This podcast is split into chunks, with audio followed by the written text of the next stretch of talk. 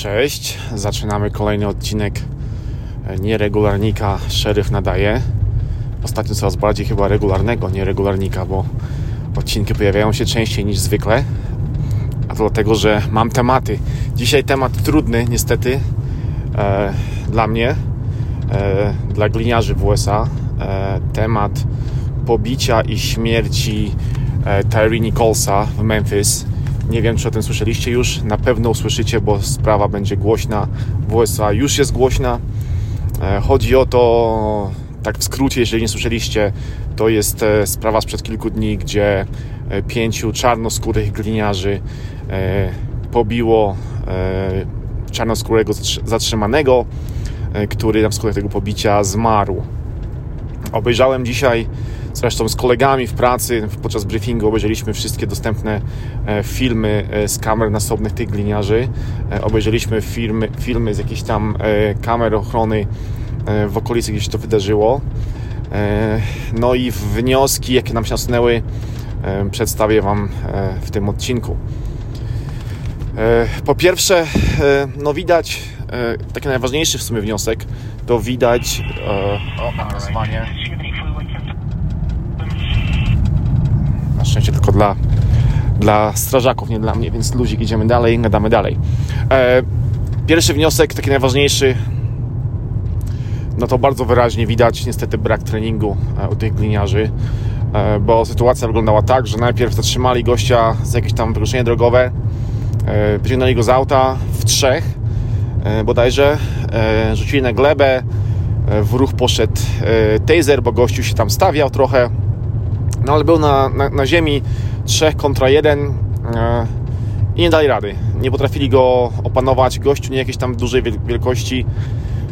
Mimo wszystko się wyrwał i zaczął im uciekać.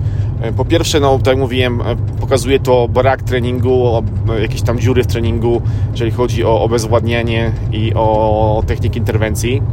E, pokazuje też to, że taser nie jest e, żadnym jakimś tam złotym środkiem i, i magicznym rozwiązaniem, że często nie działa, bo tym razem też nie zadziałał i gościu mimo rażenia taserem po prostu wstał i uciekł. E, uciekł im zupełnie, także go nie dogonili. Po chwili przyjeżdża, przyjeżdżają kolejni gliniarze, jeden z dojeżdżających znajduje gościa, wychodzi z samochodu, dochodzi do jakiegoś tam rzucenia go na glebę i tutaj no ta ważniejsza w sumie część tej całej sprawy bo tym razem pięciu gości e, się tam z nim siłuje, z tym zatrzymanym. E, cały czas jest problem, nie potrafią go zapiąć w kajdanki, nie potrafią go opanować. E, gościu się dość mocno rzuca. Pięciu kontra jeden i nie są w sobie w stanie faceta opanować. No, wyglądało to dość żałośnie. Ale to jeszcze nie jest koniec, bo najgorsze dopiero przed nami. Jedna z gorszych rzeczy, jeden z gliniarzy, gdy gościu jest na glebie, i tam się siłuje z, z pozostałą czwórką gliniarzy. Podbiega do niego policjant i centralnie z rozpędu kopie go e, dwa czy trzy razy w głowę. Po prostu kopnięcia z rozpędu, tak jakby kopał piłkę e, w rzucie karnym. E, no coś strasznego w ogóle, technika zupełnie niedopuszczalna. No, no po prostu e, aż było ciężko na to patrzeć. Po czym oni dalej się z nim siłują jeden z gliniarzy wyciąga pałkę teleskopową batona a, i gościu zatrzymany z pozycji takiej półsiedzącej, półklęczącej e, nagle spuszczony przez pozostałych gliniarzy, wstaje. Nie wiem dlaczego go puścili, nie wiem co się tam stało. On wstaje i otrzymuje ciosy pałką w plecy e, mniej więcej w okolicy nerek. E, kilka ładnych ciosów e, pałką.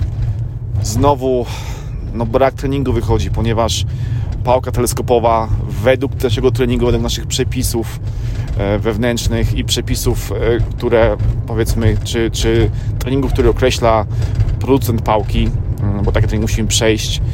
E, ta pałka jest narzędziem defensywnym, a nie ofensywnym. Nie można walić po prostu centralnie w plecy. E, celami pałki powinny być ręce i nogi, a nie środek pleców. No także no, no po prostu oglądało się to strasznie, muszę wam powiedzieć. Także wychodzą niestety totalne braki w wyszkoleniu. Oni tam jeszcze uży, użyli w międzyczasie gazu, psikając na siebie, no po prostu jakieś tam no straszne rzeczy, mówię wam, naprawdę oglądało się to strasznie.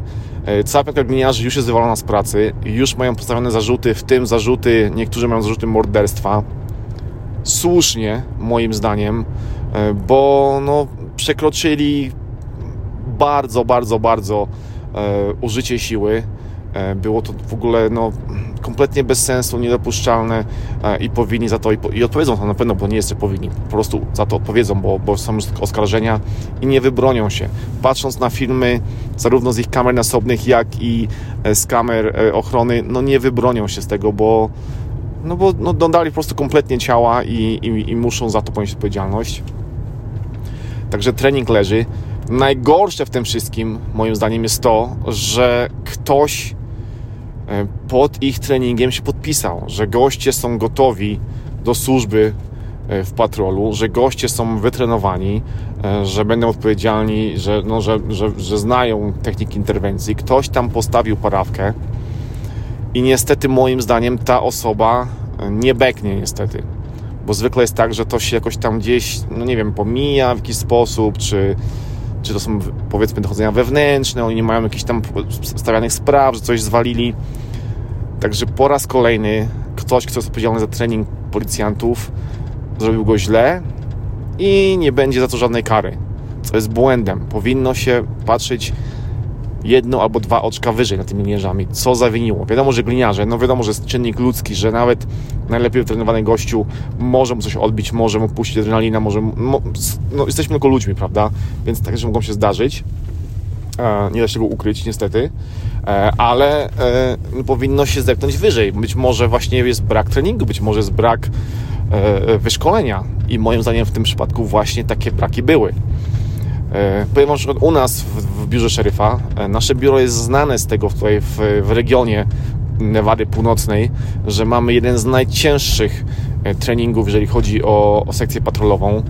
Wielu gliniarzy, którzy przychodzą do nas z naszego ogniwa, z aresztu, żeby przejść do patrolu, muszą przejść to szkolenie tak zwane FTO, czyli Field, Field Training Officer Training. I oni tego treningu nie przechodzą bo trening jest twardy, trening jest naprawdę stresujący i jeśli oni nie znają się na robocie, nie potrafią e, ogarnąć po iluś tam miesiącach szkolenia e, tego, co powinni robić, no to treningu nie przechodzą.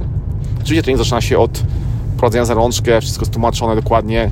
To nie jest tak, że rzucamy ich na głęboką wodę i muszą wszystko robić. Nie, to wszystko jest dokładnie tłumaczone, wyjaśniane, pokazywane i dopiero po paru miesiącach oni muszą zacząć podejmować interwencje powiedzmy samemu, będąc obserwowany, obserwowanymi przez, przez swoich trenerów i na końcu przez parę tygodni już naprawdę samemu, samemu e, działają e, z, powiedzmy z taką luźniejszą obserwacją i dopiero po kilku miesiącach treningu, dokładnie po czterech miesiącach treningu e, jest podpisywany kwit, że goście są wytrenowani i że nadają się do samodzielnego patrolu.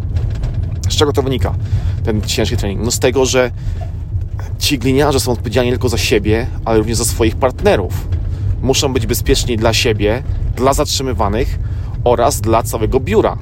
Bo jeśli oni popełnią błąd, to pal licho, jeśli zginie ten policjant, który popełnił błąd.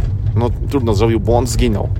Ale jeśli jego błąd spowoduje, że zginie jego kolega, jeśli jego błąd spowoduje, że zginie osoba postronna albo zatrzymywany, albo błąd spowoduje, że, że będą jakieś poważne konsekwencje prawne w stosunku do jego kolegów, do biura szeryfa, albo chociażby błąd spowoduje to, że na biuro szeryfa wyleje się wiadro pomyj, e, bo, bo prasa, czy, czy nie wiem, lokalne jakieś organizacje zauważą, że był błąd i, i, i go rozwleką dość mocno, no to e, e, do takiej sytuacji nie można dopuścić. Musi być ten gliniarz wytrenowany, żeby takich błędów robił jak najmniej, a najlepiej wcale.